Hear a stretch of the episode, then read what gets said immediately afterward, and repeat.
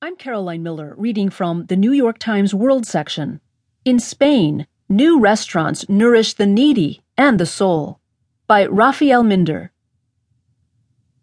Angel Castile once worked as a restaurant cook, but after losing his job and struggling with alcoholism, he has been sleeping on the streets for most of the last 16 years.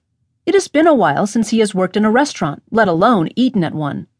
Yet there he was one recent evening, among the diners who